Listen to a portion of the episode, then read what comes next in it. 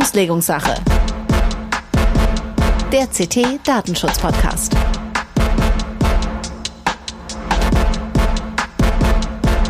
Hallo und herzlich willkommen in der Auslegungssache, heute mit Episode 68. Heute legen wir, glaube ich, ziemlich viele Sachen weit aus. Das Thema wird Jörg gleich vorstellen. Ich stelle mich mal kurz vor, mein Name ist Holger Bleich, ich bin Redakteur bei CT, dem Magazin für Computertechnik aus Hannover. Wir zeichnen auf am 9.8., also schon Dienstag, nachmittags. Es ist sehr warm hier bei mir im kleinen privaten Homeoffice-Studio. Bei Jörg, läuft der Schweiß, Jörg, oder noch nicht? Nö, hier läuft kein Schweiß. Ich habe mein Büro ist im Hinterhof. Es ist um 14 Uhr noch keine Sonne hingekommen. Das lässt sich noch gut aushalten, die nächste gute Stunde. Von daher freue ich mich auf unser heutiges Gespräch. Es gibt einen kleinen Service-Hinweis. Ich weiß nicht, ob wir das jetzt als Dauerrubrik machen, aber es gibt tatsächlich ein ganz interessantes Urteil Landgericht Bochum, schon von Anfang des Jahres, also ich kann es bislang nicht, 8.000 Euro Schmerzensgeld. Das ist die höchste Summe, die ich kenne. Und zwar für die unberechtigte Weitergabe personenbezogener Daten im Konzern. Das führt schon so ein bisschen in die Richtung von unserem heutigen Thema. Es geht um das Erheben von Daten, es geht um die Zweckbindung, es geht um Rechtsgrundlagen, hier insbesondere das berechtigte Interesse, und die große Überschrift bei dem Ganzen ist, wie geht man mit Kundenprofilen um? Das heißt also, was darf ein Unternehmen da machen? Wo sind die Grenzen? Was kann ich als Betroffener da machen? Und das ist natürlich im Bereich der Online-Werbung ein großes Thema, aber auch zum Beispiel in Unternehmen, also im CRM zum Beispiel, wo die ganzen Daten zusammengetragen werden, ist halt ständig die Frage, was darf ich denn da zusammentragen? Darf ich zum Beispiel die Kundeninformationen, die ich habe, mit Daten von außen abgleichen? Das ist unser heutiges Thema. Und dazu haben wir uns einen Gast eingeladen, natürlich, völlig überraschend. Und unser heutiger Gast ist zur Abwechslung mal kein Jurist, das freut vor allen Dingen Holger, denke ich. Herzlich willkommen, David V. Grüß dich, schön, dass du da bist. Hi, vielen Dank für die Einladung. Hi, David. Ich darf dich kurz vorstellen, du bist Head of Data and Privacy bei Conrary Digital Development GmbH in Hamburg. Kannst du vielleicht gleich kurz erzählen, was die so machen? Hast aber erst dein Werdegang ist, dass du erstmal eine kaufmännische Ausbildung bei einem Medienunternehmen gemacht hast und dann Wirtschaftspsychologie studiert hast und dich dann tatsächlich in den Bereich Datenschutz reingefuchst hast. Und ich erlebe dich ja bisweilen in irgendwelchen Sitzungen, und da erlebe ich dich immer als Experten in der Branche, und du bist unter anderem Dozent an der German Business Faculty der Kaplan Business und, oh Gott, das ist alles so lang, in Accountancy School in Hongkong, auch ganz interessant. Bist Mitautor des Rechtshandbuchs Datenschutz im Internet, Herausgeber Schwartmann und andere, und was gerade publiziert wird bei Beck. Und ja, herzlich willkommen nochmal, David, schön, dass du da bist. Wie wird man denn als Wirtschaftspsychologe Datenschutzfachmann? Das ist eine gute, vielen Dank für die einleitenden Worte. Grundsätzlich habe ich früh gemerkt, dass das Thema Datenschutz doch immer mehr auch ganz konkret auf die Geschäftsmodelle vieler Unternehmen durchschlägt. Und da fand ich es sehr spannend, diese ganzheitliche Perspektive darauf anzuwenden und schauen, wie eben Regulation und insbesondere digitale Geschäftsmodelle und Organisationen sich aufeinander einwirken und wo es da doch noch Möglichkeiten gibt, auch aus dem Datenschutz-USPs rauszuschlagen und zu finden für Unternehmen.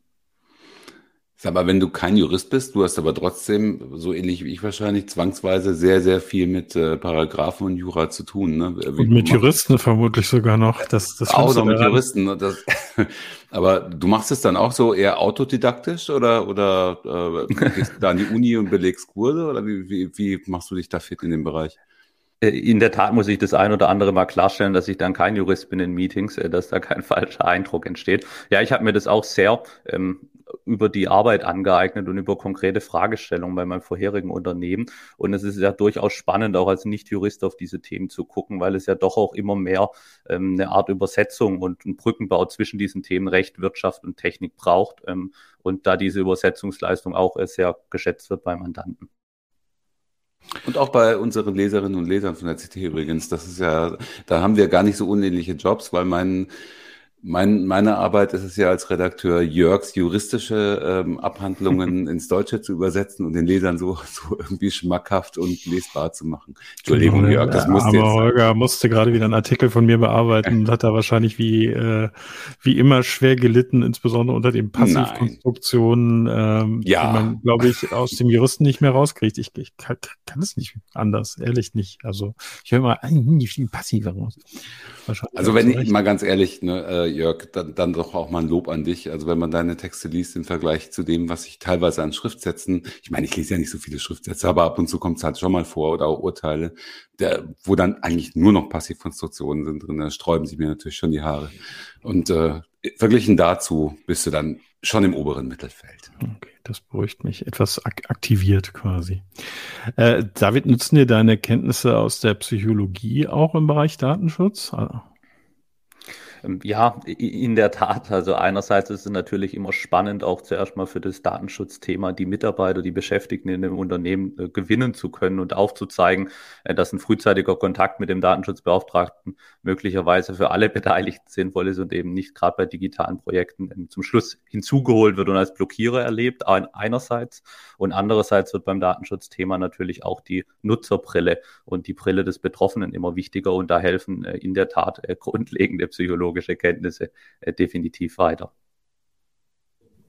Bist du dann auch für sowas wie Konfliktmanagement zuständig oder sowas und irgendwie Streitschlichtungen, wenn da so Interessen aufeinanderprallen im Unternehmen? Also wir haben das ja hier im Podcast auch schon öfter mal besprochen. Anna Kadiowa war ja zum Beispiel mal da, die macht ja auch, Jörg, ne, glaube ich, so eine Art Mediation dann in Unternehmen, wenn da Abteilungen aufeinanderprallen, IT und Datenschutzbeauftragter und Konzernspitze oder sonst irgendwie.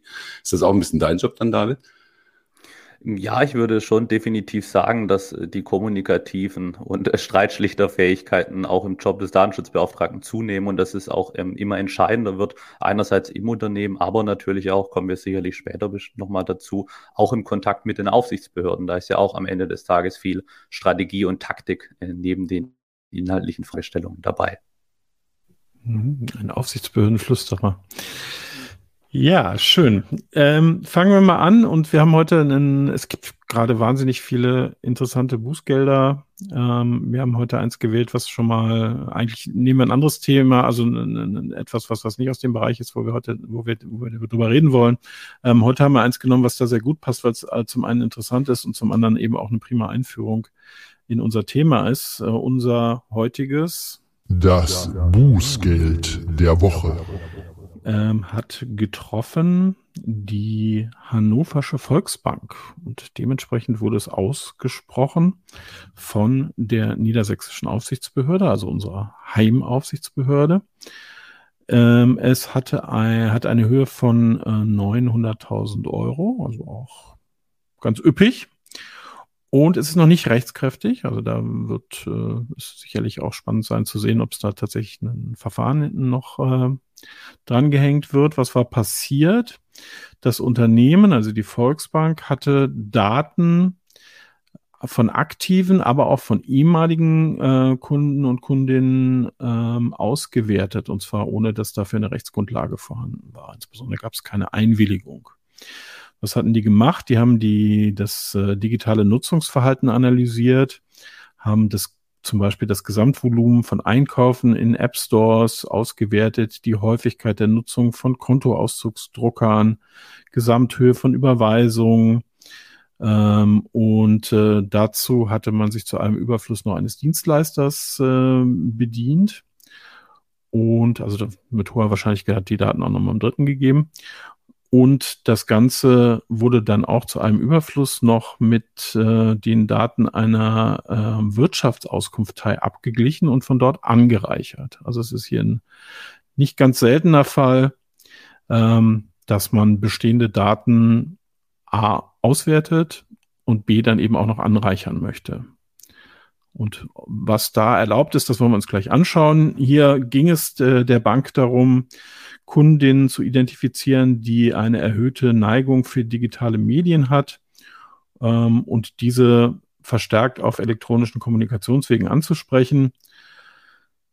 Es gab tatsächlich den Versuch, den Kunden vorab Informationen, oder sie haben es sogar gemacht dazu, Informationen zuzuschicken, aber da waren keine Einwilligungen mit drin. Also die wurden durchaus informiert, aber es wurde eben nicht auf eine Einwilligung gesetzt. Und die Aufsichtsbehörde ist dann zu dem Ergebnis gekommen, dass es dafür keine Rechtsgrundlage gibt, weil, wie gesagt, eine Einwilligung haben wir nicht. Und der Artikel 6 Absatz 1 Buchstabe F ist nicht anwendbar. Berechtigtes Interesse, dazu kommen wir sicherlich gleich auch noch, dürfte zwar auf Seiten der Bank vorhanden gewesen sein, aber spätestens im Bereich des Abgleichs mit dem Interesse der Betroffenen kam man hier eben zu dem Ergebnis, dass das Interesse der Betroffenen überwiegt und dass das Ganze nicht erlaubt war letztendlich. Zugunsten des Unternehmens hat man beigezogen, dass die Auswertung nicht weiterverwendet haben und dass die sich sehr kooperativ wohl gezeigt haben. Ja, das ist, glaube ich, so im Wesentlichen. Das Bußgeld, die LfD Niedersachsen hat noch darauf hingewiesen, dass es eben ein Fall, der häufig vorkommt. Das können sicherlich David und ich auch uns aus der Praxis bestätigen, dass es solche Ideen und solche Versuche sehr häufig gibt und auch so Ideen, die bestehenden Daten A zusammenzuführen und B dann möglichst noch anzureichern. Aber das ist juristisch ausgesprochen schwierig. Genau, wie gesagt, nicht rechtskräftig. Ja, spannend, was draus wird. David, das sind so Fälle, denen du auch häufig begegnest, nehme ich an, in deinem Alltag. Ja, in der Tat, da steckt ja auch eine ganze Menge an diversen Themen drin. Du hattest ja angesprochen, einen Dienstleister, der eingesetzt wird, wo man sich fragen kann, welches datenschutzrechtliche Verhältnis dort bestand. Dann die Auseinandersetzung des berechtigten Interesses und, wie ja doch häufig zu sehen, die Nichtschätzung dieser Rechtsgrundlage durch die Aufsichtsbehörden. Das ist vielleicht auch ein Punkt, den ich hier gerne ansprechen würde. Die Direktwerbung kann ja durchaus ein berechtigtes Interesse eines Unternehmens sein. Und ich würde auch pauschal nicht einfach sagen, dass diese Rechtsgrundlage für Verarbeitung im werblichen Kontext nicht herangezogen werden kann. Da wird ja auch immer auf die vernünftige Erwartungshaltung des Betroffenen abgestellt. Und da sieht ja die Behörde es so, dass der Betroffene eben nicht erwarten kann, dass der Verantwortliche Daten auswertet und eben schaut, welche Interessen beispielsweise vorliegen. Da würde ich dann doch gern widersprechen. Ich denke, objektiv betrachtet haben Nutzer und Kunden von Unternehmen wissen durchaus, dass die Daten auch dazu verwendet werden, passende Werbung beispielsweise per Post oder dergleichen zuschicken. Also da muss ich mal einwerfen, wenn ich jetzt lese, was die alles getrieben haben. Also sie haben natürlich App-Verhalten ausgewertet, aber sie haben auch offensichtlich ja Kontobewegungen analysiert. Ne? Also analysiert und dann wahrscheinlich, wenn ein Dienstleister eingeschaltet war, dann auch noch die Kontenbewegungen an den Dienstleister weitergegeben.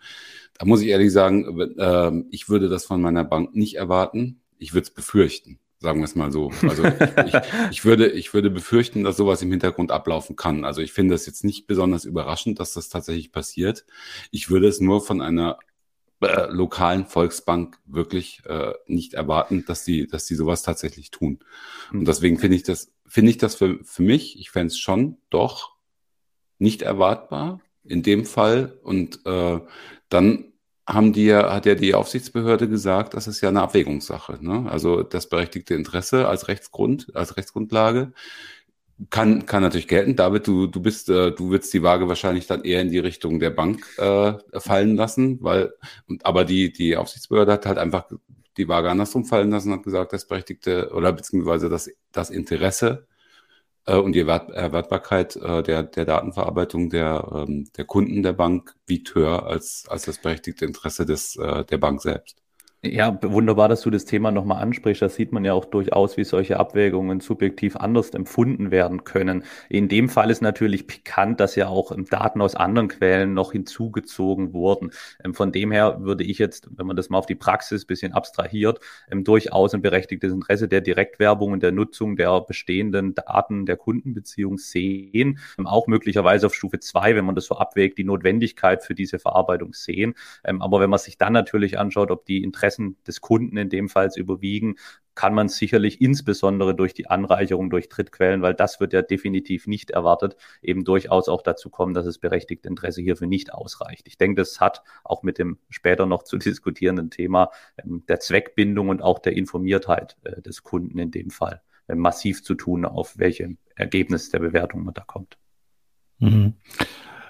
Ich fasse noch mal kurz diesen 6 Absatz 1 F zusammen, weil es vielleicht nicht jeder also Datenschutzprofi ist. Das ist so der Auffang. Wir haben, glaube ich, mal eine eigene Folge auch dazu gemacht. Das ist so der Auffangtatbestand in der DSGVO, der letztendlich auf eine Interessenabwägung hinausläuft. Auf der einen Seite habe ich das Interesse des Datenverarbeiters, da sind keine besonders hohen Anforderungen dran zu legen. Das muss irgendwie dem der Rechtsordnung entsprechen, also Direktwerbung ist hier auch ein völlig legitimes Interesse auf der einen Seite.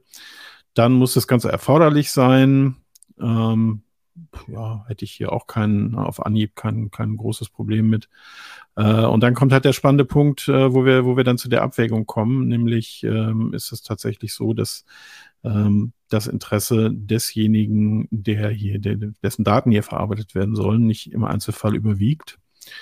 Und da kann man natürlich zu völlig unterschiedlichen Meinungen kommen, wie wir gerade sehen. Ne? Also ich wäre hier wahrscheinlich so das ist auch ein Battleground, muss man doch einfach so sagen. Ne? Ich wäre hier so in so einem mittleren Bereich zwischen euch beiden. Ich würde sagen, ich finde das nicht grundsätzlich schlimm, wenn jetzt zum Beispiel ein Unternehmen meine Kaufhistorie die sie sowieso haben, die sie so auch haben müssen, meine Kaufhistorie auswertet zum Beispiel und mir entsprechende Sachen schickt, finde ich das jetzt nicht schlimm. Wo ich allerdings eher bei Holger ist, dass meine Bank zum Teufel die Finger von meinen Bankdaten lassen soll. Also das geht überhaupt nicht, das würde ich auch nicht erwarten.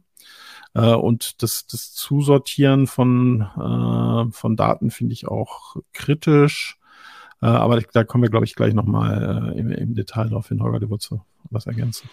Ja, also ich finde es deswegen nicht erwartbar, weil ich würde es sofort für erwartbar halten, wenn ich jetzt bei einem Shop einkaufen würde, dass der mein Kaufverhalten analysiert, würde ich sofort erwarten. Aber die Bank ist ein finanzieller Mittler zwischen dem Shop oder zwischen den Shops und mir, die das Geld hin und her schiebt. Und von der erwarte ich nicht, dass die das Geld hin und her schieben, beobachtet, analysiert und daraus inhaltliche Schlüsse über mein Kaufverhalten schließt. Also das finde ich schon noch eine Stufe anders, als wenn jetzt ein Shop irgendwie arbeitet. Ich habe noch eine Frage dazu, generell. Also, ich wollte kurz noch vorher was ergänzen, weil wir die ganze Zeit auf diese Erwartbarkeit, David, dann auch gleich sofort du, auf diese Erwartbarkeit rumhalten, dass es tatsächlich sowohl in der juristischen Literatur als auch von Seiten der Aufsichtsbehörden ein ganz wichtiger Punkt, wo man hat gesagt, kann der User das erwarten oder kommt das für ihn völlig überraschend, ne, um zu bestimmen, wie sein Interesse ist. Und je erwartbarer das ist, desto höher ist geht die Waage dann in Richtung Verarbeiter. So. Ich habe nur noch eine generelle, nur noch eine kurze Verständnisfrage ergänzend. Wenn die Bank jetzt eine schriftliche oder eine informierte Einwilligung sich eingeholt hätte mit dem Infoschreiben, was sie wohl offensichtlich rausgeschickt hat, dann wäre sie jetzt komplett aus dem Schneider, oder? Dann hätte sie ja die Rechtsgrundlage. Grundsätzlich wäre die Einwilligung sicherlich eine Rechtsgrundlage, die hier herangezogen werden kann. Da wäre es dann einfach nur grundsätzlich eben wichtig drauf, auch den gesamten Sachverhalt abzubilden, also auch sich Gedanken über das Thema der Anreicherung zu machen.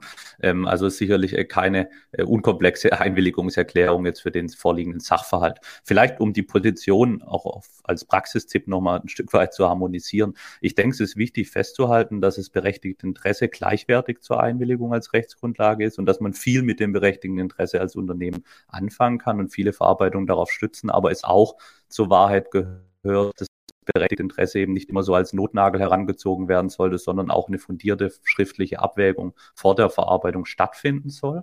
Und dann bin ich auch guter Dinge, wenn man transparent darstellt, was man tut bei Erhebung der Daten oder dann im Nachgang, sollten die Daten Bestandsdaten sein, da schauen wir uns ja gleich das Thema Zweckbindung auch noch an, dann denke ich, ist da viel möglich und es kommt auch heutzutage darauf an, dieses Datenschutzthema von Anfang an bei Geschäftsmodellen mitzudenken, dass genau sowas hier verhindert wird und nicht passiert. Weil es kann ja durchaus ein Interesse geben. Es kann ja sein, dass gewisse Bankkunden gar nicht schlimm finden, wenn ihre Verhalten ausgewertet werden und sie möglicherweise dadurch Vorteile erlangen, beispielsweise Rabatte oder dergleichen. Aber dann ist es eben auch wichtig, die Nutzer da an der Stelle einfach mal unjuristisch gesprochen auch mitzunehmen. Würdest du das wollen, dass deine Bank das macht, David? Ich nicht. Ja, das ist immer so eine Frage. Das geht heute Morgen. Scheiß an. Das ist echt bei der Bank immer so die Frage, wenn man das auf andere Bereiche überträgt, mal nur ein Beispiel, wenn es um eine Autoversicherung geht, dann gibt es ja in Amerika auch schon, dass mein Fahrverhalten beispielsweise also auf Basis eines Vertragsverhältnisses analysiert wird und dann möglicherweise, wenn ich eben in der 30er-Zone auch nur 30 fahre und nicht 45, eben die Versicherungspolicy sinkt. Also ich kann mir durchaus vorstellen, dass es da betroffene Kunden geben könnte, die offen dafür wären, dass die Daten für einen anderen Zweck verarbeitet werden, wenn sie dadurch Vorteile erlangen würden. Offen gestanden, bei einer Bank hätte ich daran auch kein Interesse. Also das sind für mich zwei völlig verschiedene Fälle. Also wenn die Bank das ohne mein Wissen tut, also gut, ich habe vielleicht ein Infoschreiben bekommen, aber wer wird es sich durchgelesen haben im Endeffekt, ne, wenn er nicht zu einer Einwilligung aufgefordert wird. Also wenn er nicht per Opt-in ein Kreuz hinsetzen muss. Selbst dann liest man es in der Regel ja nicht so durch. Ne? Aber es kann in meinem Interesse sein, dass ich Rabatte kriege, aber dann will ich es vorher wissen. Also wenn zum Beispiel, wenn jetzt mein Verhalten ausgibt, jeder, der eine Deutschlandcard benutzt zum Beispiel, diese üblichen Rabattkartensysteme, der weiß, was ihn erwartet. Tut mir leid, das ist medial präsent. Jeder weiß, da werden Daten gesammelt, da wird Kaufverhalten ausgewertet über Shops hinweg, über Einkaufszentren hinweg. Da ist das klar. Das ist halt Daten gegen Geld, ne? Daten gegen Rabatte. Das wissen die Leute, das ist okay, finde ich, weil da stimmen sie zu, indem sie diese Karte nutzen. Aber bei der Bank weiß ich es halt nicht. Also wenn alle Banken das machen und das wäre publik, dann hätte ich damit jetzt wieder kein Problem. Unbenommen, ich bin da völlig bei dir. Mir war nur wichtig zu sagen, nicht generell das berechtigte Interesse für Direktwerbung abzulehnen, nicht generell zu sagen, das ist böse, was da getan wird, sondern eben von Anfang an den Nutzer mitzunehmen und transparent darüber zu informieren und es nicht einfach zu tun. Das ist ja leider häufig das Problem, dass Unternehmen eben nicht ganz sicher sind, ob sie was tun dürfen aus Sicht des Datenschutzes und dann eher für diese ständig sind, alles vielleicht richtig prüfen zu lassen und auch rechtskonforme Möglichkeiten zu finden, solche Verarbeitung auf Wunsch des Nutzers abzubilden. Ja, vielleicht kann ich ja eine vermittelnde Ansicht nochmal annehmen. Also ich hätte zum Beispiel kein Problem damit, von meiner Bank analysiert, welche Produkte ich da habe. Und dass ich also zum Beispiel, was ich hätte, Aktien hätte, eine Immobilienfinanzierung oder was man da sonst noch so haben könnte, Gold gekauft, irgendwas. Mich daraufhin anzusprechen, das würde ich wahrscheinlich sogar erwarten, das fände ich okay, aber nicht auf meine Kontoauszüge zu gucken. Ich glaube, aber da sind wir uns einig. Ich würde gerne nochmal einen Schritt zurückgehen, weil wir sind jetzt schon ziemlich tief drin.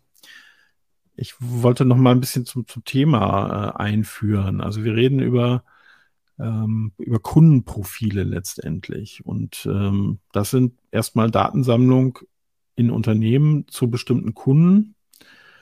Das sind Daten aus unterschiedlichen Bereichen, also Daten, die Bestandsdaten sind, die ich bei der Registrierung kriege.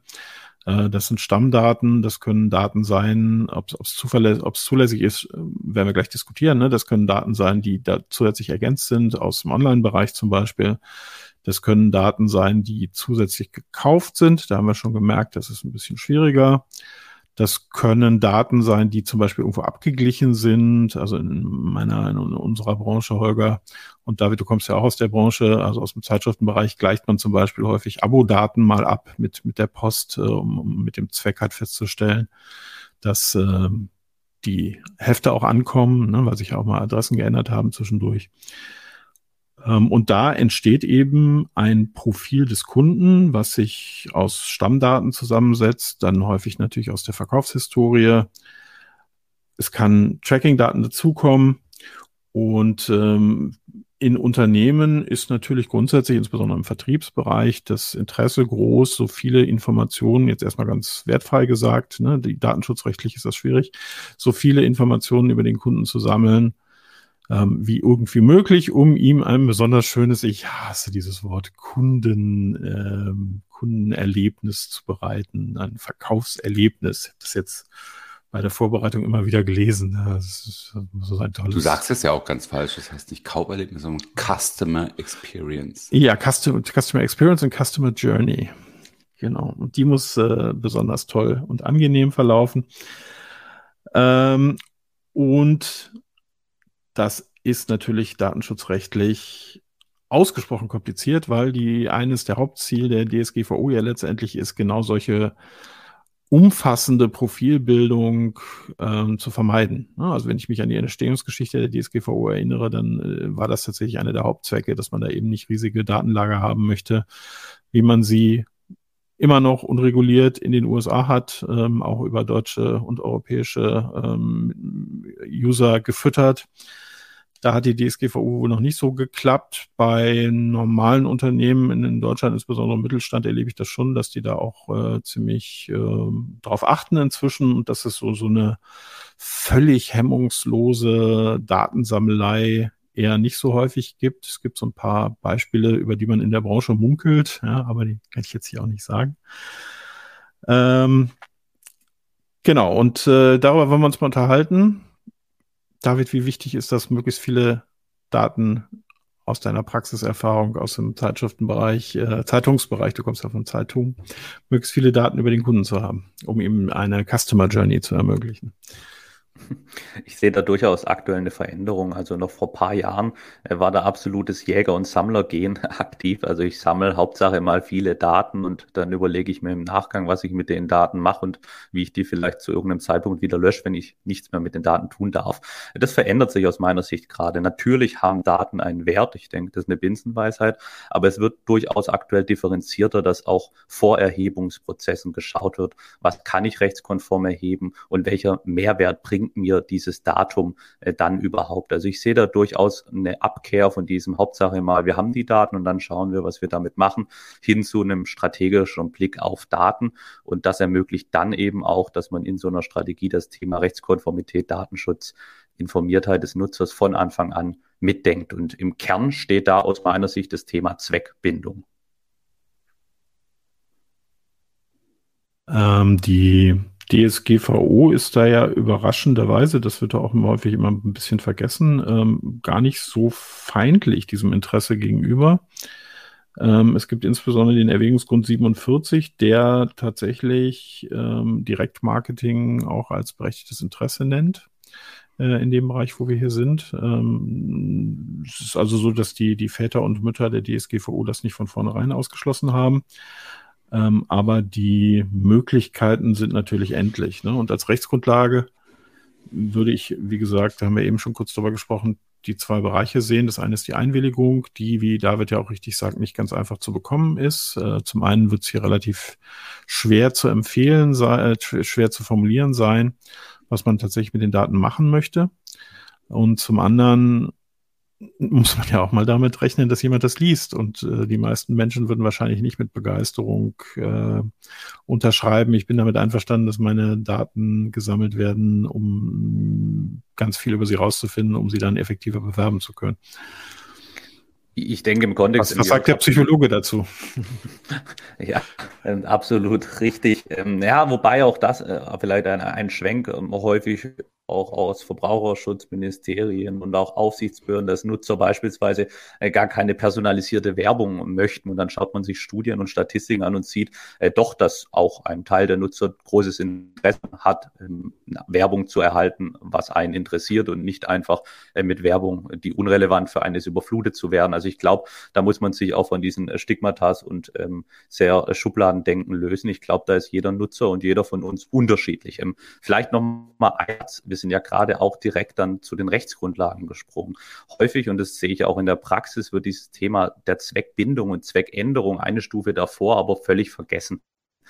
der Grundsatz der DSGVO ist ja, dass ich eben Daten immer nur zu einem bestimmten Zweck erhebe und darüber auch den Nutzer vorab transparent informiere. Und beispielsweise kann so ein Zweck ja ein Vertragsverhältnis sein. Dann habe ich diese Stammdaten in meinem CRM liegen. Und jetzt fällt mir vielleicht ein, oh, das sind ja alles interessante Daten. Ich habe neue Produkte, neue Geschäftsmodelle. Ich würde diese Daten eben jetzt möglicherweise auch gern für eine werbliche Ansprache nutzen. Und da ist eben die ganz spannende Frage, ist das noch mit dem ursprünglichen Zweck, mit der ursprünglichen Rechtsvereinbarung? Oder ist das eine Zweckänderung, wo ich prüfen muss, ob das überhaupt am Ende zulässig ist, bevor ich überhaupt zu der Frage der Rechtsgrundlage komme? Mhm.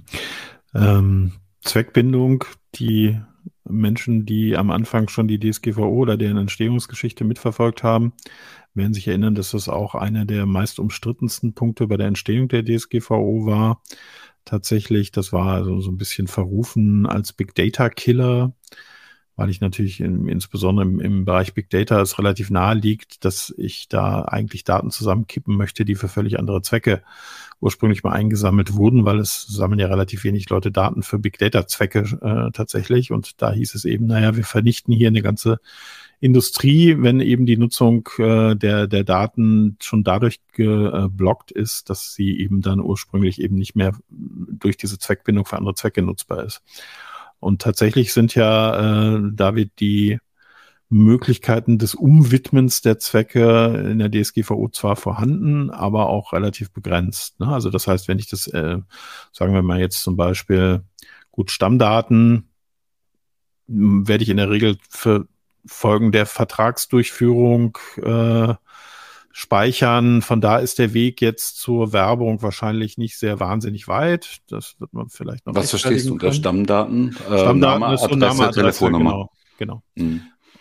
Und da ist der Weg wahrscheinlich jetzt gar nicht so weit, aber so ein typisches Beispiel ist halt, darf ich die Nutzerdaten aus dem Netz auswerten? Also darf ich insbesondere eben auswerten, wo treibt er sich jetzt beispielsweise mal auf meiner Website rum? Und darf ich die zu den anderen Daten dazu packen? Das ist, glaube ich, immer so ein großes und extrem umstrittenes Thema in den Unternehmen, weil ich ja diese Daten wiederum in der Regel nicht zum Zwecke des Marketings, also IP-Adresse und Co., letztendlich erfasse. Das wäre wahrscheinlich auch gar nicht zulässig, sondern eben zum Zwecke der IT-Sicherheit. Wie komme ich denn da dazu, einen anderen Zweck zu unterwerfen? Genau, sehr schönes Beispiel oder auch das Beispiel, ich habe im CRM Kundendaten zur Durchführung eines Vertrages und jetzt bekomme ich eine neue Software, möglicherweise künstliche Intelligenz, die mir beispielsweise dabei hilft, die Kündigungswahrscheinlichkeit zu berechnen. Da ist ja eben eine spannende Frage, ist das eine Zweckänderung des ursprünglichen Zweckes des Vertrages? Wenn wir mal annehmen, es ist ein anderer Zweck, eine Weiterverarbeitung auch als Synonym zur Zweckänderung zu verstehen, dann gilt es zu prüfen, ob die Zwecke kompatibel sind. Und da gibt es aktuell zwei Auffassungen. Entweder sie sind nicht kompatibel, dann brauche ich eine Rechtsgrundlage. Zum Beispiel die Einwilligung des Nutzers wird sich sicherlich in der Praxis sehr schwierig darstellen lassen, hatten wir gerade vorhin kurz erläutert. Oder ich komme zum Ergebnis, der neue Zweck ist mit dem ursprünglichen Zweck kompatibel. Und dann gibt es auch da leider aktuell noch zwei Auffassungen, nämlich die eine sagen, wenn ein Zweck kompatibel ist mit dem ursprünglichen Zweck, dann brauche ich keine Rechtsgrundlage, weil ich hatte ja einen Erstzweck beim ursprünglichen, darf ich die verarbeiten und dann einfach tun. Eine andere Auffassung sagt, ich muss zwar die Zweckkompatibilität prüfen, aber brauche trotzdem eine Rechtsgrundlage und bin dann wieder sozusagen zurück auf Los und muss mir die Frage stellen, berechtigtes Interesse, Einwilligung, Vertragsbasis. Also es ist durchaus, wenn man es nochmal schrittweise betrachtet, Schritt 1, ist das ein anderer Zweck? Wenn ja, ist der mit dem ursprünglichen Zweck vereinbar und auf welche Rechtsgrundlage kann ich den stützen? Und mal am Beispiel der Kündigungswahrscheinlichkeitsberechnung von wo ich bestehende Kundendaten nutze, könnte man durchaus dazu kommen. Es ist entweder vielleicht sogar noch im Rahmen der Vertragsbeziehung zu dem ursprünglichen Zweck ist, vielleicht passt es noch. Wenn ich dazu komme, es ist eine Zweckänderung. Ich arbeite aber vielleicht mit Pseudonymdaten. Es sind nur Daten aus einem Topf, also von einer verantwortlichen Stelle. Ich habe mit denen eine Rechtsbeziehung, kann beispielsweise die Berechnung der Kündigungswahrscheinlichkeit als ein anderer Zweck möglicherweise durchaus aufs berechtigte Interesse in der Praxis gestützt werden.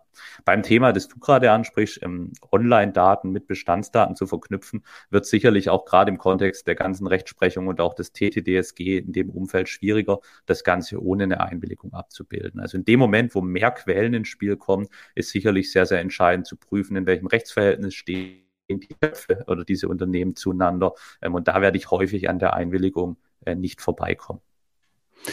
In der Einwilligung ist dann aber auch der Zweck genannt, ne? Und das heißt, die Einwilligung, wenn ich sie einhole, bezieht sich dann nur auf den Zweck, für den die Datennutzung bestimmt ist. Völlig richtig, und das ist ja Erhebung, genau dieses Nutzung, Entschuldigung.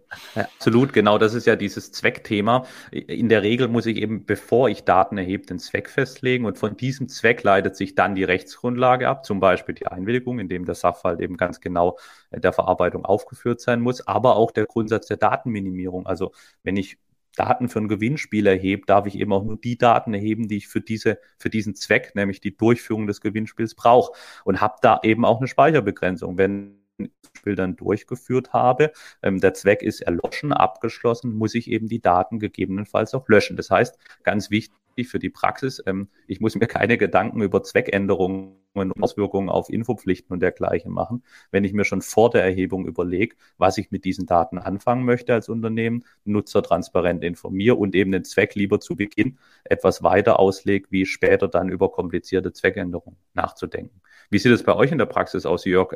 Beschäftigt ihr euch regelmäßig mit dem Thema Zweckänderung? Nee, war bislang in meinem Leben nicht so häufig. Also es kam immer mal so auf. Aber man kann das tatsächlich wahrscheinlich an diesem Beispiel, wenn ich drüber rede ich meistens am Beispiel E-Mail-Newsletter. Da finde ich das ganz interessant, weil man natürlich irgendwie die Daten eigentlich nur erhebt, und so tun wir es auch, um den E-Mail-Newsletter zu verschicken. Und die spannende Frage dann eben ist, darf ich das auch zu Marketingzwecken nutzen? Darf ich das zusammenführen? Ist das noch ein ähnlicher Zweck? Da kann man sich wahrscheinlich triftig drüber streiten. Also wir tun es nicht grundsätzlich mit rein redaktionellen Newslettern, aber da würde ich jetzt auch nicht ausschließen, dass das letztendlich zulässig ist. Ansonsten stellt sich das tatsächlich häufig in meiner Praxis in diesem Bereich Zusammenführen von Nutzerdaten aus dem Netz, also IP-Adressen und Ähnlichem, wo ich große Probleme habe, was ich eigentlich jetzt in der Beratung eher vermeiden wollte. Ja, also da gibt es immer noch so ein paar ganz, ganz gute Privacy-by-Design-Ansätze, ne, dass ich tatsächlich sage, okay, ich muss jetzt nicht unbedingt wissen, wer du bist zum Beispiel, und da sind wir dann schon beim Thema Online-Werbung, wo das Ganze natürlich auch eine ganz starke Rolle spielt. Das heißt also, mir reicht zu wissen, du bist User 3742 und du interessierst dich für die und die Zwecke, und da muss ich auch nicht deinen Namen und deine Adresse noch dazu wissen, weil das ist eigentlich nicht das, was mich hier antreibt. Ich möchte dir nur in Anführungszeichen passende Werbung ausspielen, wie immer dann ob man das jetzt gut findet oder nicht, ne? Aber es ist natürlich Praxis so. Ich denke, das ist auch der Grund, warum dieses Thema Zweckänderung oder Zweckbindung gar nicht in diesem Kontext so häufig diskutiert wird, weil insbesondere, wenn es eben um die Zusammenführung von Bestandsdaten und Online-Daten geht, ich eben gerade im Online-Umfeld häufig eben schon bei einer Einigung bin und dann das Ganze ja eher als eine neue Verarbeitung bewerte und nicht als eine Zweckänderung bestehender Daten. Ich denke, das hat damit auch zu tun, dass man da in der Praxis noch wenig darüber hört aktuell. Ja, das würde ich ähnlich sehen. Also, in meiner Erfahrung wären die Grenzen für eine Zweckänderung eher so groß, dass ich eher selten Fälle habe, wo das passt und man dann tatsächlich eher eine neue Rechtsgrundlage suchen muss. Und viele bleiben da ja nicht.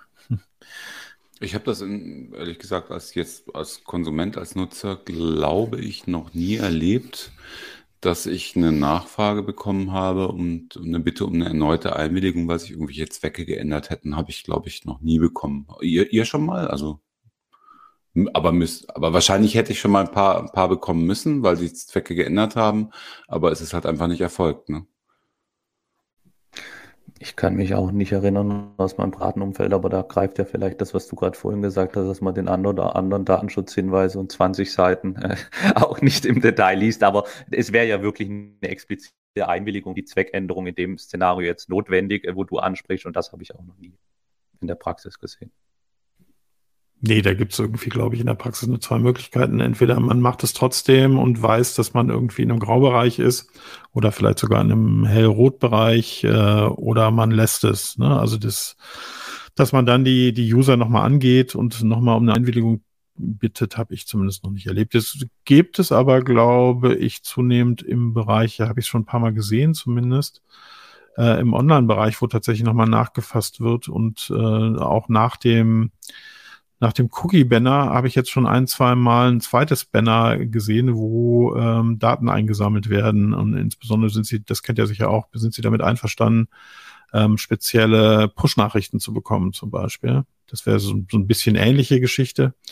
Und insbesondere beim Einsammeln von Zustimmungen für übergreifende Einwilligungsmöglichkeiten. Ne, da gibt es ja ein paar Anbieter, die versuchen gerade großmöglich Consent zu sammeln und um das auf mehreren Seiten zu verwenden. Und da habe ich jetzt tatsächlich schon zweimal in the wild so einen Button bekommen, das fand ich sehr asozial, ehrlich gesagt, wo meine generelle Zustimmung abgerufen werden sollte, grundsätzlich allem zuzustimmen und das dann zu speichern und grundsätzlich dann immer meine Zustimmung erteilt zu haben für alle zukünftigen Sachen. Aber da muss ich nochmal nachfragen. Also wenn du sagst, da soll allem zugestimmt werden, ne, so ungefähr, also der Zweck.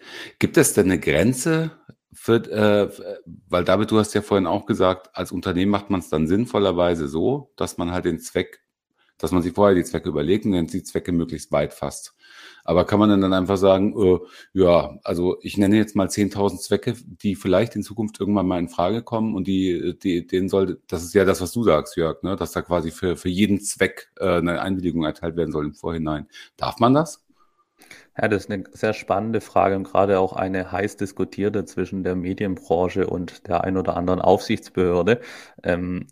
Dahingehend, inwieweit, wie granular die Einwilligung sein muss. Also die Behörden haben da eine, aus meiner Sicht, sehr Extremposition, die einzelne, und sagen eben, dass in jeden Zweck einzeln granular eingewilligt werden können muss, sonst wäre es nicht freiwillig. Aus meiner Sicht so eine bisschen objektivere Meinung in der Mitte wäre dahingehend, dass ich durchaus in einem Einwilligungssachverhalt, in einer Einwilligungserklärung mehrere Zwecke abfragen darf, solange das noch transparent und informiert für den Nutzer ist. Nur eine kurze Zwischenfrage. Das würde jetzt bedeuten, ich kriege eine Einwilligung oder eine Einwilligungsaufforderung und da ist dann eine Liste mit 100 Zwecken und ich kann dann ankreuzen, welchem Zweck ich zustimme und welchem nicht. 100 sind es nicht, aber so eine Reihe von Zwecken hätte die Behörde da schon gerne, dass du da zustimmst. Und das ist ganz klar auch der Trend. Es gab auch mal die Aussage, ich glaube, gibt's. Krone-AT ist gerade das meistgehandelste Beispiel in dem Bereich. Was aus irgendeinem merkwürdigen Grund tatsächlich die Aufsichtsbehörden auch als Vorlage sehen.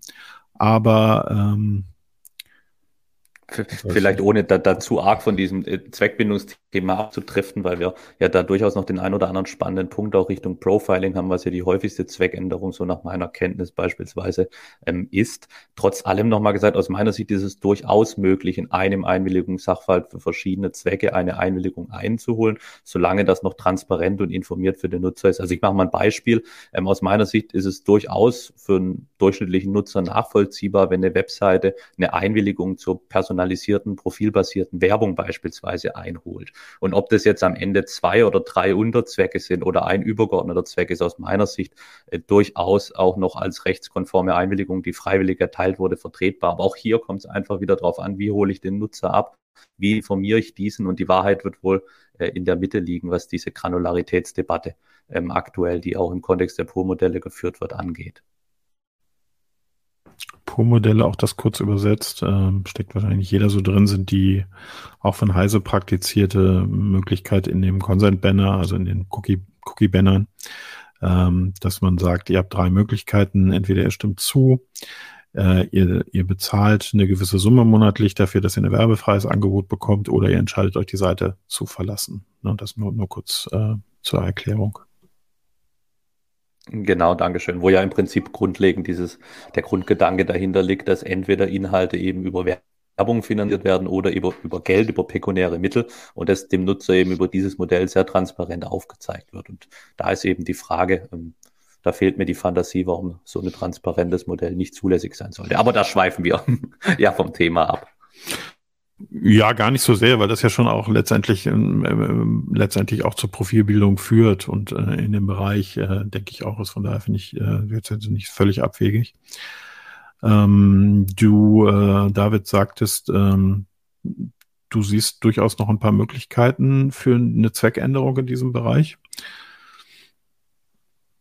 Ja, also im Generellen würde ich eben grundsätzlich nicht die Position einnehmen, dass Zweckänderungen per se verboten sind. Ja, es wurde bei der Entstehungsgeschichte viel darüber debattiert bei der DSGVO, aber es gibt nun mal ja explizit Artikel, die sich mit der Zweckänderung und mit Kriterien, an denen man abwägen kann, ob der neue Zweck kompatibel ist, auseinandersetzen. Und von dem her würde ich auch hier sagen, es kommt auf den Einzelfall an. Also ich kann mal ein Beispiel nochmal geben, was auch so ein bisschen dann auf das Profiling abzielt. Ich glaube zum Beispiel, dass jetzt diese Kündigerwahrscheinlichkeit, also rein berechnet auf Basis von Vertragsdaten, die ich habe, durchaus nach einer sauberen Abwägung des Interesses als ein Zweck angesehen werden kann, wo entweder der kompatibel ist oder ich eben das berechtigte Interesse als Rechtsgrundlage heranziehen kann, halte ich zum Beispiel für möglich. In dem Moment, wie bei dem Bankbeispiel, wenn eben noch aus Drittquellen angereichert wird, wäre ich da durchaus viel, viel kritischer in der Praxis.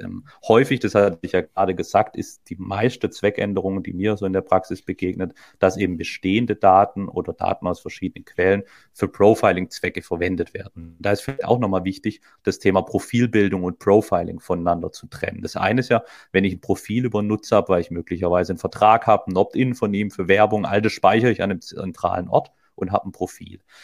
Profiling meint ja was anderes. Profiling meint ja, dass ich diese Daten dazu verwende, beispielsweise vorherzusagen oder zu analysieren, wie der sich in der Zukunft verhält, vielleicht auf bisherigen Kaufentscheidungen oder Nutzungsverhalten. Also da finde ich auch nochmal wichtig, das Profil als solches von dem Profiling als Verarbeitung zu trennen, weil die DSGVO sich ja auch explizit in Artikel 22 mit diesem Profilings-Verarbeitung beschäftigt. Können wir Artikel 22 nochmal kurz nennen oder zitieren oder wie auch immer? Jörg, hast du die DSGVO gerade da? Oder David weiß es auswendig, was drin steht? Nur, dass wir wissen, wovon wir sprechen. Ich kann es sehr gern zusammenfassen. Also definiertes Profiling in Artikel 4, das meint jede automatische Verarbeitung von personenbezogenen Daten, die darauf abzielt, Verhalten beispielsweise zu bewerten oder eben für die Zukunft vorherzusagen. Das kann sein Basis, Nutzungsverhalten, Interessen, wirtschaftliche Lage, also das klassische Thema Scoring. Bei Auskunftsdateien, Bonität fällt beispielsweise um das Profiling. Und dieser Artikel 22, der ist auch ein Artikel, der aus meiner Sicht in der Praxis noch viel zu wenig Beachtung findet und auch im Diskurs und der Auseinandersetzung rechtswissenschaftlich, der definiert, wann Profiling per se verboten ist. Also es kann sein, dass wenn so ein Profiling vorliegt und die Überlegung oder die Analyse von Stammdaten, wann jemand kündigt, beispielsweise wäre ganz klassisch ein Profiling, weil ich ja was vorhersage. Und dort ist eben in diesem Artikel 22 geregelt, wann etwas als verbotenes Profiling einzustufen ist. Und das hat so drei Tatbestandsmerkmale. Einerseits muss es komplett automatisiert sein, also es darf kein Mensch wirklich substanziell in den Prozess mit eingebunden sein. Es muss, der Betroffene muss unterworfen werden, hört sich auch böse an, bedeutet aber einfach nur, der hat kein Mitspracherecht, ob findet oder nicht. Und es muss am Ende eine rechtliche Wirkung oder ähnliche Beeinträchtigung entfalten. Also klassisches Beispiel, individuelle Preiserhöhung. Also ich speise meine Bestandsdaten in einen Algorithmus ein, lasse einen Algorithmus, künstliche Intelligenz, meine Bestandsdaten durcharbeiten und anhand von gewissen Kriterien mir die Preissensibilität auswerten. Also Holger ist vielleicht preissensitiver, wenn da sich das Abo um 1 Euro erhöht, kündigt er, bei David kann man vielleicht um 2 erhöhen beispielsweise. Und ich würde dann auf Basis dieses Profilings die Preise individuell erhöhen. Das wäre beispielsweise, ohne dass ich die Einwilligung vom Nutzer habe, ein verbotenes Profiling nach Artikel 22. Hoffentlich nicht zu viel. Wir können es ja gerne aufsplitten. Also wir hatten ja schon mal hier über die vollautomatisierte Verarbeitung von Artikel 22 gesprochen, damals mit Peter Hense hier im Podcast. Und wir sind ja damals auch ein bisschen übereingekommen, dass man dem Unternehmen im Zweifel wahrscheinlich ganz schwer nachweisen können wird, dass da kein Mensch beteiligt war, weil die Unternehmen sich im Zweifel immer damit rausreden. Irgendwo im Prozess ist dann schon noch irgendein Mensch beteiligt und kontrolliert den Prozess und dann greift der Artikel nicht. Würdest du das auch so sehen? Ja, also verboten ist es ja immer, wenn diese drei Tatbestandsmerkmale automatisch, also kein Mensch greift ein, unterworfen sein, der Betroffene hat keine Wahl, weiß es vielleicht gar nicht und es hat eine erhebliche Wirkung oder vertragliche Wirkung oder Beeinträchtigung, wenn die drei zusammenkommen. Das heißt, man kann jetzt versuchen, aus diesem verbotenen Profiling rauszukommen, entweder indem man nachweisen kann, dass wirklich eine Person substanziell die Entscheidung trifft, oder man könnte aber auch rauskommen, indem man eben wieder den Kunden beispielsweise einbindet. Also wieder das Beispiel mit der Autoversicherung. Wenn ich das einfach mache und individuell Preis erhöhe und senke, ohne dass der Kunde das weiß, dann ist es sicherlich eher ein verbotenes Profiling. Wenn ich aber vielleicht auch einen Vertrag anbiete, der dynamische Preise beinhaltet, wo ich mir möglicherweise im Rahmen des Vertrages auch die Einwilligung einhole, kann das wieder durchaus zwar Profiling sein, aber eben ein erlaubtes Profiling. Also da würde ich jetzt mal aus meiner moralischen Konsumentensicht sagen, das ist genau wie vorhin bei den Deutschlandcards und bei den Rabattsystemen und so, finde ich das dann wieder absolut in Ordnung. Also es gibt ja in Deutschland, glaube ich, mittlerweile auch solche Tarife, wo du dir so eine Box ins Auto packst und wo dein Fahrverhalten irgendwie analysiert wird und dann passen sich die Preise dynamisch an, beziehungsweise in bestimmten Stufen oder so. Und wer sich da auf sowas einlässt, wer seiner Versicherung freiwillig seine Fahrdaten geben möchte und will ich da ein, da habe ich überhaupt kein Problem mit, dann soll das gerne machen. Ich würde es nicht tun, aber wenn die Leute vor die Entscheidung gestellt werden, finde ich es okay. Ja, da passiert ja auch gerade ganz viel. Ne? Wir haben es im letzten Gespräch so ein bisschen mit dem Hamburger Datenschutzbeauftragten so ein bisschen angesprochen, dass da gerade auch ein Markt geschaffen werden soll für solche Daten, ne? Dass man die weiterverkaufen können soll und das muss dann natürlich dafür auch zulässig sein, das ist auch klar, aber auch da passiert gerade ganz viel. Ich würde gerne mal so ein paar praktische Beispiele machen, wie wir da in der Praxis so ein bisschen mit zurande kommen. Das erste Beispiel wäre das, was alle mittelgroßen Unternehmen blüht. Sie brauchen ab einer bestimmten Größe ein Customer Relay Management, also ein CRM, also eine zentrale Datenbank, wo die Nutzerinformationen gespeichert sind. Das haben wir vor langer Zeit mal bei Heise eingeführt, da war ich aber auch schon dran beteiligt und das war und ist bis heute ein absoluter Albtraum, alle Daten aus dem Unternehmen zusammenzubekommen und wieder die Excel-Vorratshaltung einzelner Abteilungen und wir wollen auch deine Daten, weil das ist viel sicherer und viel sinnvoller, die an einem Ort zusammenzutragen. Auch übrigens für Auskunftsansprüche, also es gibt nichts Furchtbareres, als wenn man dann für so einen Auskunftsanspruch bekommt nach DSGVO und dann durch die einzelnen Abteilungen ziehen muss, habt ihr vielleicht von dem XY hier auch noch irgendwelche Daten oder gibt es noch irgendeine Datenbank, wo die stehen könnten. Aus dem Blickpunkt ist ein CRM schon zwingend notwendig. Aber David, was darf ich denn mit so einem CRM? Also ich denke, es spricht erstmal nichts dagegen, Stammdaten zusammenzutragen. Absolut. Die unbeliebte Antwort ist sicherlich, es kommt drauf an, aber wir versuchen. Die Antwort ist leider nur juristisch vorbehalten. Das tut mir leid, die kannst du nicht verwenden. Das ist Auslegungssache. So. Jetzt habt ihr mich ganz rausgebracht. Nein, Spaß beiseite. Also absolut im CRM-System definitiv. Ich darf da natürlich die Kundendaten, die ich im Rahmen der Vertragsbeziehung erhoben habe, zum Beispiel ein Abonnement, darf ich dort natürlich speichern und verarbeiten, solange wie der Zweck eben vorhanden ist. Das heißt, solange die Vertragsbeziehung besteht, ab dann müsste ich mir anschauen, wann Löschfristen oder Aufbewahrungsfristen greifen und wie die sind. Aber grundsätzlich zuerst mal ja, ich darf Kundendaten, die ich im Rahmen des Vertragsverhältnisses, vielleicht auch im Rahmen einer Einwilligung für Werbemaßnahmen erhalten habe, dort speichern und zentral verarbeiten. Gut, das ist der erste Punkt. So, dann habe ich da meinen Eintrag zu Person X. Wie sieht es mit dem Zusammenführen aus? Dann habe ich natürlich andere Informationen aus dem Unternehmen. Sagen wir mal, es gibt verschiedene Töpfe, um jetzt beim Heise-Beispiel zu bleiben. Der hat ein Abo, der hat aber auch einen Foren-Account, der hat auch mal ein Webinar gebucht, was jetzt dann wieder über eine andere Abteilung laufen würde. Und der hat auch mal... Was kann man bei uns noch machen? Holger, ein Buch gekauft, zum Beispiel im Heise-Shop. So, die zusammenzufügen, denke ich, ist auch noch relativ unproblematisch, weil man das natürlich sowieso muss letztendlich. Also schon um Aufbewahrungspflichten und Ähnlichem hinterherzukommen. Andere Ansichten? Nein, unbenommen. Wenn eine juristische Entität, also eine Firma dahinter steht, ist es völlig legitim, diese Daten zentral in einem System zu speichern. Auch wenn sie von anderen oder zu anderen Zwecken erhoben wurden oder eben in verschiedenen Abteilungen. Solange die Firma gleich ist, ist es völlig legitim, das zu tun. Weil die Firma dann der Verantwortliche ist, der sich nicht ändert.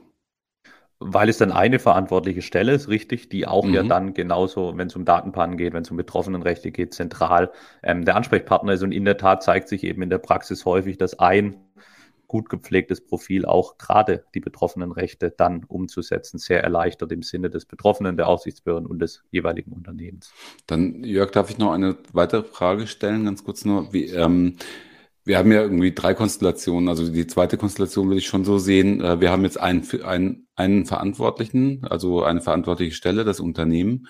Was ist aber, wenn wir einen Konzern haben, dass wenn wir viele verschiedene Unternehmen, Tochterunternehmen in einem Mutterkonzern haben, dürfen die Daten untereinander austauschen? Also ich nenne jetzt mal das Beispiel, weil es immer so schön plakativ ist. WhatsApp ist im Facebook-Konzern aufgegangen, gut, der jetzt Meta heißt. Das nicht.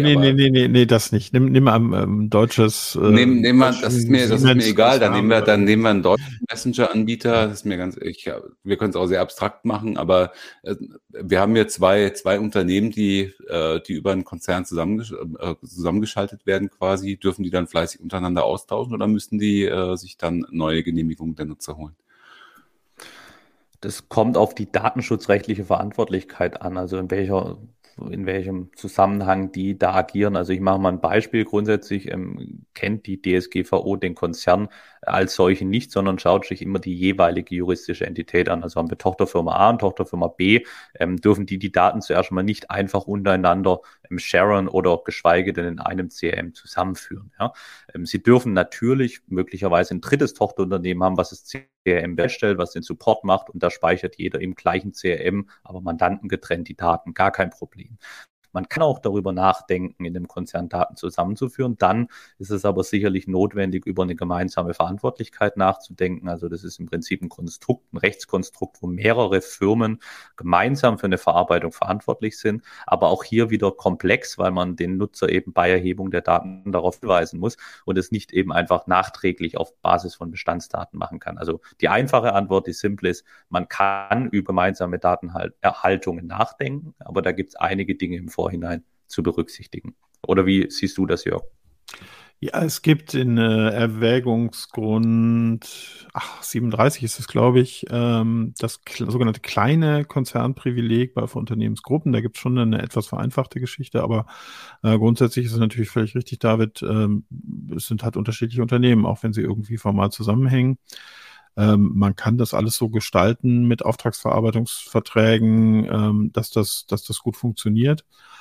Aber das Beispiel, was ich am Anfang kurz genannt hatte, mit den 8.000 € Schadensersatz/Schmerzensgeld, war tatsächlich so ein Fall, wo Daten innerhalb eines Konzernes weitergegeben wurden, und da wollten, ich habe das heute Morgen noch mal kurz gelesen, die wollten Gehaltsauswertungen machen und schauen, wenn ich das richtig verstanden habe, wie die Gehälter in den unterschiedlichen Unternehmensteilen sind oder Konzernteilen sind, und da hat das Gericht tatsächlich gesagt, nee, hier gibt es keinen angemessene Rechtsgrundlage, um die Daten aus dem Unternehmen in den Konzern zu exportieren, und das tat dann auch ziemlich weh mit 8.000 €. Aber das ist ja ein wunderschönes Beispiel, weil A zeigt, dass das kleine Konzernprivileg für Verwaltungszwecke herangezogen werden kann und eben nicht, um einfach Kundendaten zu sharen gegenseitig. Andererseits ist das Beispiel ja auch wieder schön, um aufzuzeigen, dass es unnötig war, sich dieses Bußgeld einzufangen, in Anführungszeichen, auf Basis deiner Erzählung, weil ich hätte ja auch die Gehälter der einzelnen Mitarbeiter in den Abteilungen pseudonymisieren können. Ich hätte es so machen können, dass nur die jeweilige Personalabteilung es zurückführen kann. Dann findet die DSGVO noch Anwendung, aber sicherlich wäre dann ein Abgleich und eine Statistik möglich gewesen. Also das zeigt ja auch wieder leider nicht die Möglichkeiten der DSGVO ausgenutzt, die es da gibt.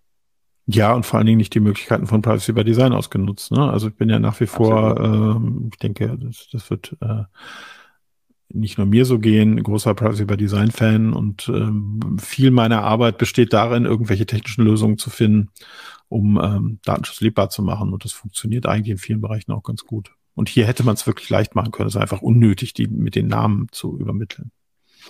Also Es hat natürlich auch ein bisschen Hintergrund, warum ich das jetzt vorhin so gefragt habe.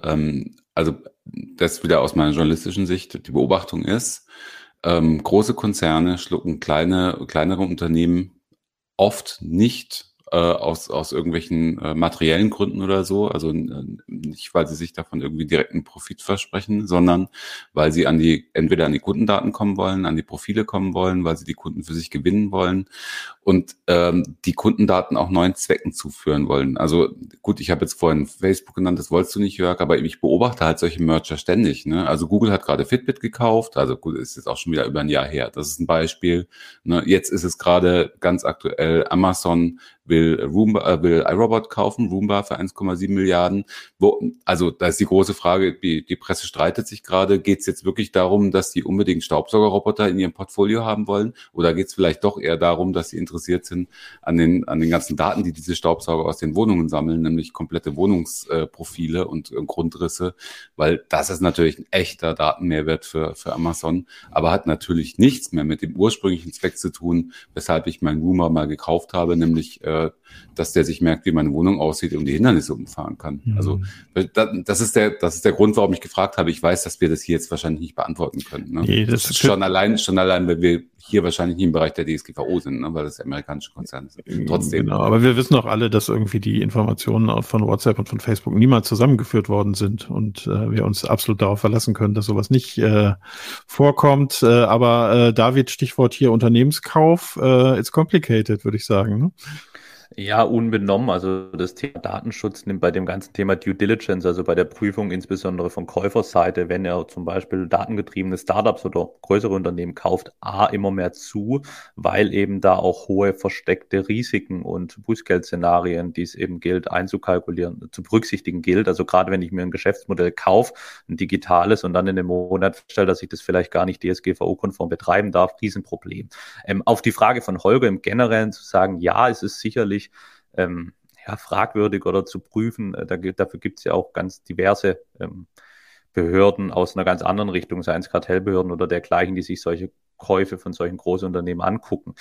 Aus Datenschutzsicht ist es zuerst mal per se, wenn die DSGVO eingehalten wird, klar. Es ist egal, wenn der Gesellschafter einer Firma wechselt. Also wenn es die Roomba GmbH als Beispiel jetzt gekauft wird und der Gesellschafter wechselt, aber diese Firma bestehen bleibt, nicht umgewollt, nicht umgewandelt wird, nicht verschmolzen wird, dann ist ja die verantwortliche Stelle identisch. Das würde jetzt nicht erlauben, dass Amazon mit Roomba einfach die Daten matcht. Alleinig, weil es schon unterschiedliche Unternehmen sind aus Sicht des Datenschutzes, auch wenn die Gesellschaftsstrukturen sich dann verändern und ein Gesellschafter dahinter steht. Dann kommt die Zweckbindung dazu, über die wir viel diskutiert haben. Also die Hürden eines einfach, wir schmeißen alle Daten in den Topf und freuen uns, das ist de facto nicht gegeben. Und das Gute ist ja auch bei den amerikanischen Unternehmen, auch wenn die nicht ihren Hauptsitz hier haben, dass in dem Moment, wo sie eben Daten von EU-Bürgern verarbeitet, grundsätzlich die DSGVO gilt.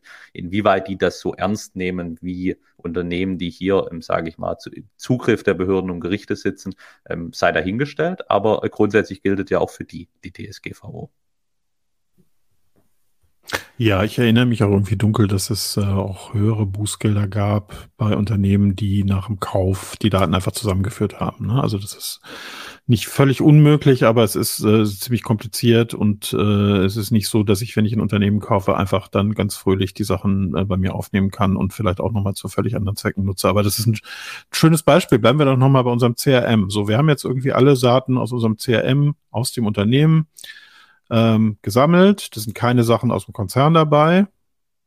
Ja, man kann zwar auch gemeinsam ein CRM betreiben, muss dann aber die Daten strikt voneinander getrennt halten, wenn man das mit mehreren Unternehmen macht. Aber das ist jetzt auch nochmal ein Sonderfall. Aber wir haben jetzt alle Daten aus unserem Unternehmen gesammelt. So, jetzt kommt irgendein toller Berater zu mir und sagt, hey, 360 Grad Blick auf den Kunden, der heiße Scheiß gerade. Ich habe hier ganz viele tolle zusätzliche Informationen, die ich dir verkaufen könnte, damit du noch mehr über deinen Kunden weißt und ihm eine noch tolle Customer Journey übermitteln kannst. David, darf ich begeistert Ja schreien? Gib mir deine Daten. Jetzt sag, ja.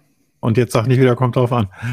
Nee, das sage ich nicht. Also wie schon eingangs erwähnt, immer wenn es im Unternehmen bleibt, wenn es noch mit dem ursprünglichen zu tun hat, sehe ich diverse Möglichkeiten, Dinge mit Daten zu tun und die auch ordnungsgemäß auch im Sinne des Kunden beispielsweise zu verarbeiten.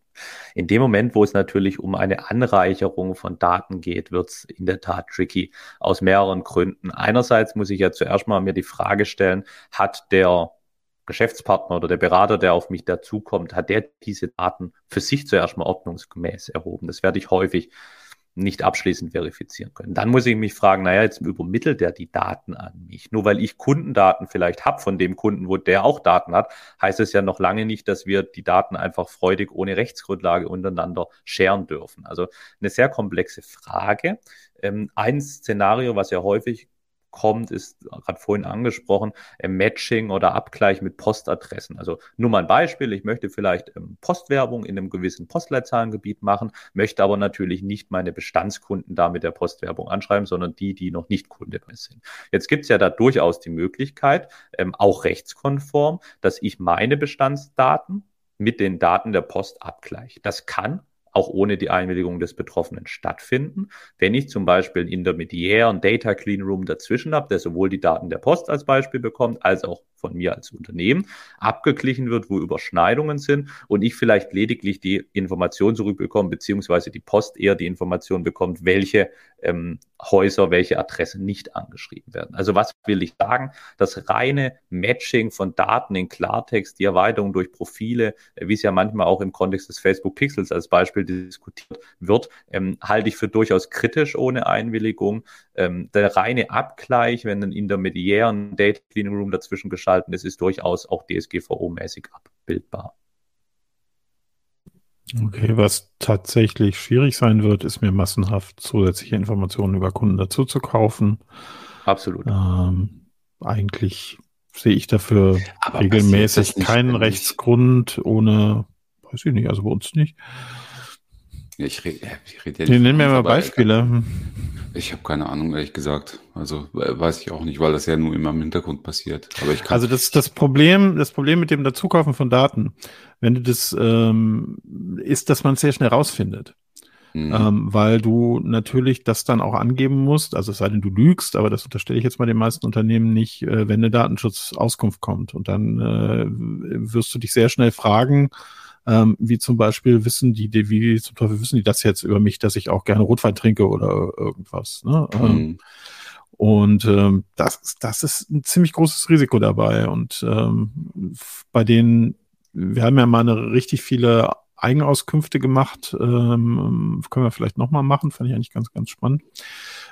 Und dann hat es auch CT-Artikel draus gemacht, da hatte ich jetzt keinen Anlass dran zu denken, dass da irgendwelche Sachen noch dazu gekauft wurden. Kennst du Fälle, David? Praxisrelevante? Ja, ich habe gerade nochmal überlegt, ein Fall, den es natürlich durchaus gibt und auch rechtskonform abbildbar ist. Ich mache mal ein Beispiel. Ein Radiosender macht ein Gewinnspiel mit einem Geschäftspartner, mit einem Autohaus. Die verlosen Auto und holen im Rahmen des Gewinnspiels eine Werbeeinwilligung ein. Da kann es natürlich sein, dass der Radiosender eben die Werbeeinwilligung für sich und auch für das Autohaus in einem Einwilligungssachverhalt, was nach meinem Kenntnisstand, auch wenn ich kein Volljurist bin und das hier keine Rechtsberatung ist, nach Rechtsprechung möglich ist, dass für zwei Firmen einen Einwilligungssachverhalt, eine Einwilligung eingeholt wird. Und dann ist es natürlich völlig in Ordnung, dass der Radiosender diese Daten, also diese Werbeeinwilligungen, die zugehörigen Daten an das Autohaus weitergibt und auch das Autohaus damit arbeitet. Aber dann war es eben im Einwilligungssachverhalt von vornherein berücksichtigt. Also wenn man das bei der Erhebung schon mitdenkt, dass da mehrere gemeinsam Verantwortliche die Daten erheben oder eine Einwilligung für mehrere Verantwortliche eingeholt wird, ist das absolut gangbar. Häufig aber eben schwierig, weil noch zu Beginn der Erhebung nicht klar ist, dass vielleicht ich die zu irgendeinem Zeitpunkt mal weiterverkaufen möchte. Also gerade dieses ganze Kaufthema rund um Daten ist sicherlich sehr kritisch zu sehen, weil es eben auch einfach mit vielen möglicherweise auch zu Recht Vorbehalten behaftet ist. Aber Holger, du hast insofern recht, also gefühlsmäßig würde es sich für mich jetzt auch eher so anfühlen, dass das gang und gäbe ist.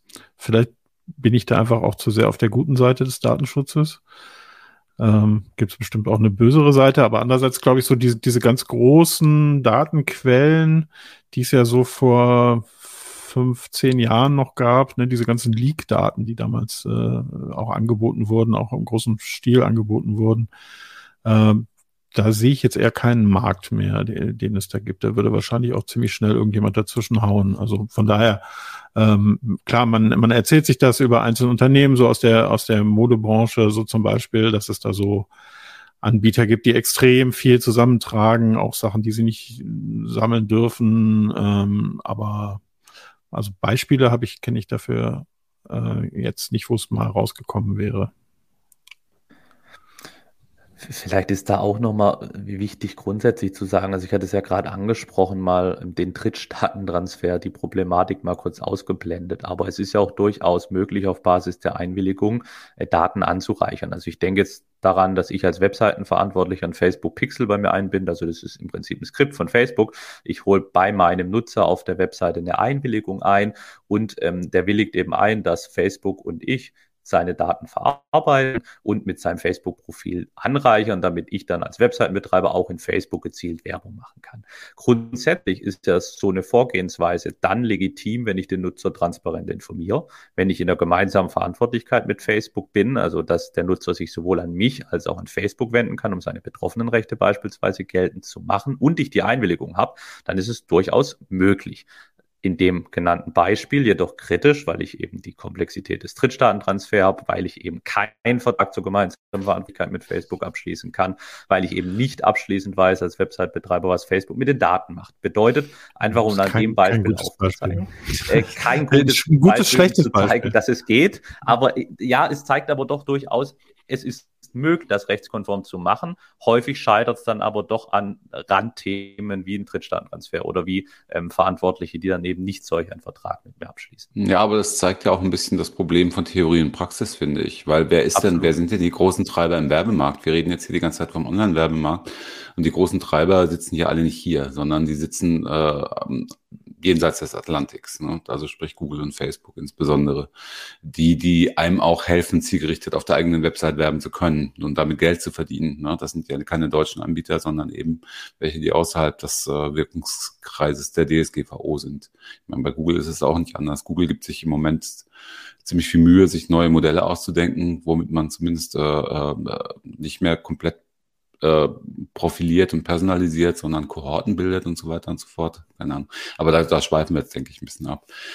Nur, ich finde halt, das geht ein bisschen, diese ganzen Überlegungen, für mich geht das immer so ein bisschen an der Praxis vorbei, weil, also, wenn man guckt, was Google und Facebook in der Praxis machen. Also bei Facebook zum Beispiel, darüber hatte ich mal berichtet, Facebook reichert ja die Daten, die sie sowieso schon kriegen, von mir, als Webseitenbetreiber, die sie selber als einsammeln, die reichern ja sogar nochmal zusätzlich an. Also die kaufen von amerikanischen Data-Brokern sogar noch Daten zu, damit die Profile noch besser werden, eben damit sie noch mehr Geld generieren können mit zielgerichteter Werbung, um die Nutzer besser zu kennen.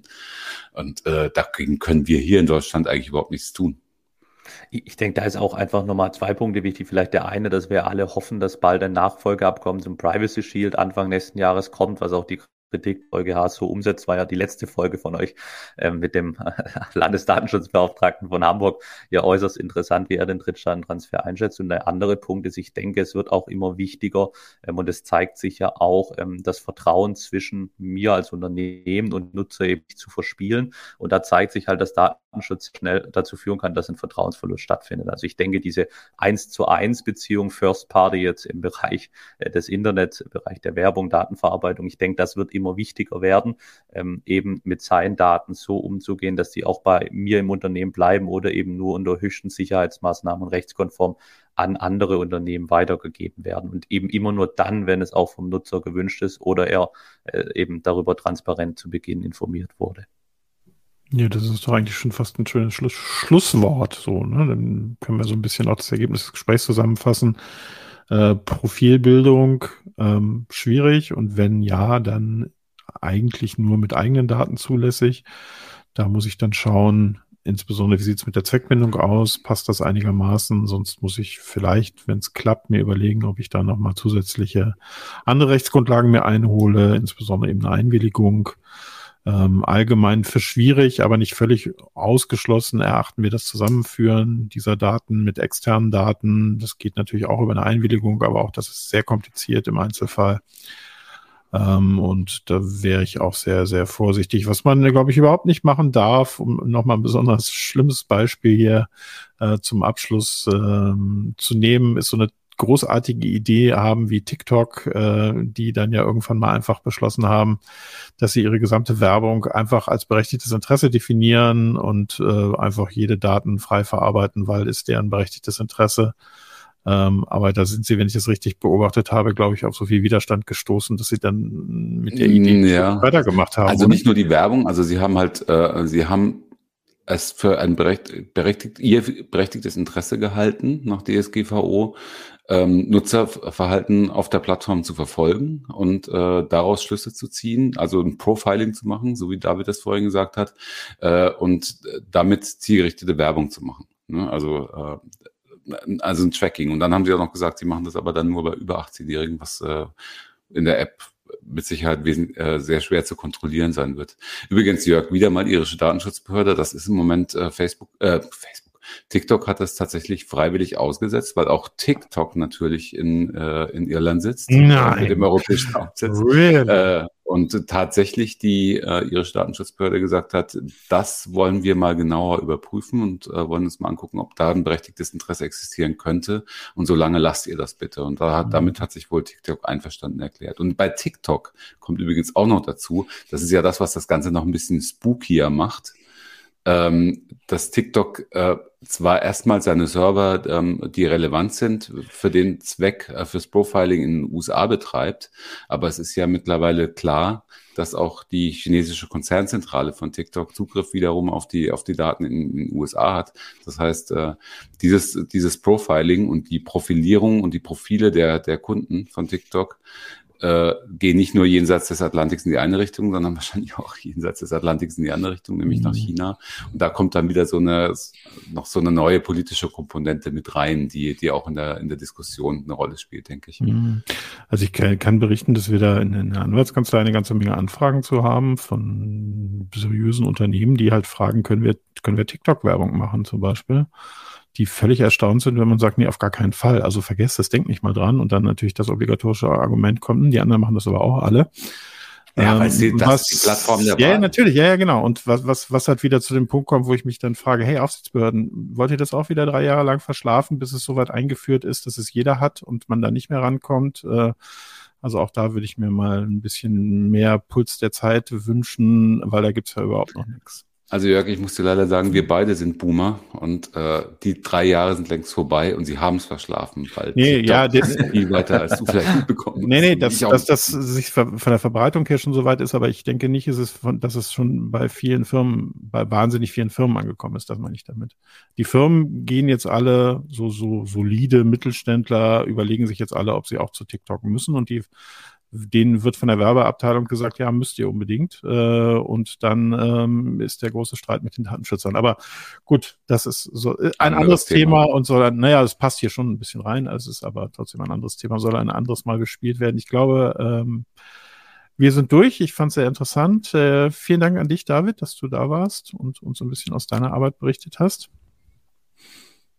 Sehr gerne. Vielen Dank für die Einladung. Vielleicht können wir uns nochmal treffen, weil wir beide sind ja Boomer, aber du bist ja noch wesentlich jünger. Vielleicht kannst du uns da nochmal... ja, erzähl uns mal von deinen Erlebnissen bei TikTok. Es bleibt spannend im Datenschutz, es bleibt spannend. Vielen Dank nochmal für die Einladung, hat mich sehr gefreut.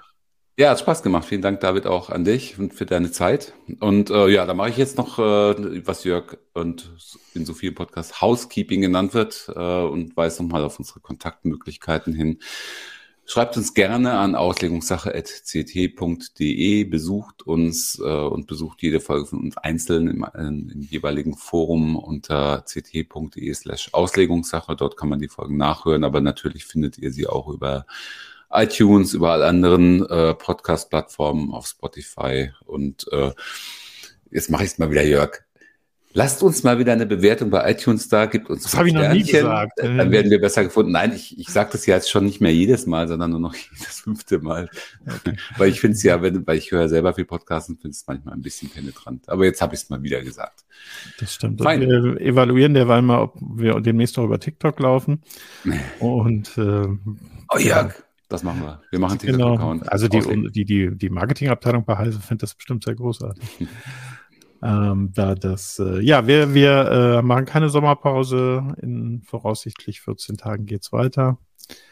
Und gebt uns Feedback. Also wir haben das letzte Mal ein bisschen Feedback bekommen, dass wir zu industriefreundlich wären. Da haben sich einige, vielleicht nicht ganz unrecht, darüber aufgeregt, dass die Positionen sehr unausgewichen sind. David kommt jetzt, glaube ich, auch eher so, ohne ihm das in irgendeiner Form vorzuwerfen. Ich ja auch so aus diesem beratenden Schiene. Wir hatten aber ja auch schon viele andere, also Datenschutzbeauftragte, wir hatten Verbraucherschützer, also wir bemühen uns, das schon so halbwegs ausgeglichen zu machen. Und ansonsten dürft ihr uns auch gerne Leute vorschlagen, von denen ihr denkt, dass sie interessante Gäste sein können. Gut, in diesem Sinne. Schließen wir diesen Podcast mit den Worten: Schützt eure Daten. Tschüss, schönen Sommer. Tschüss.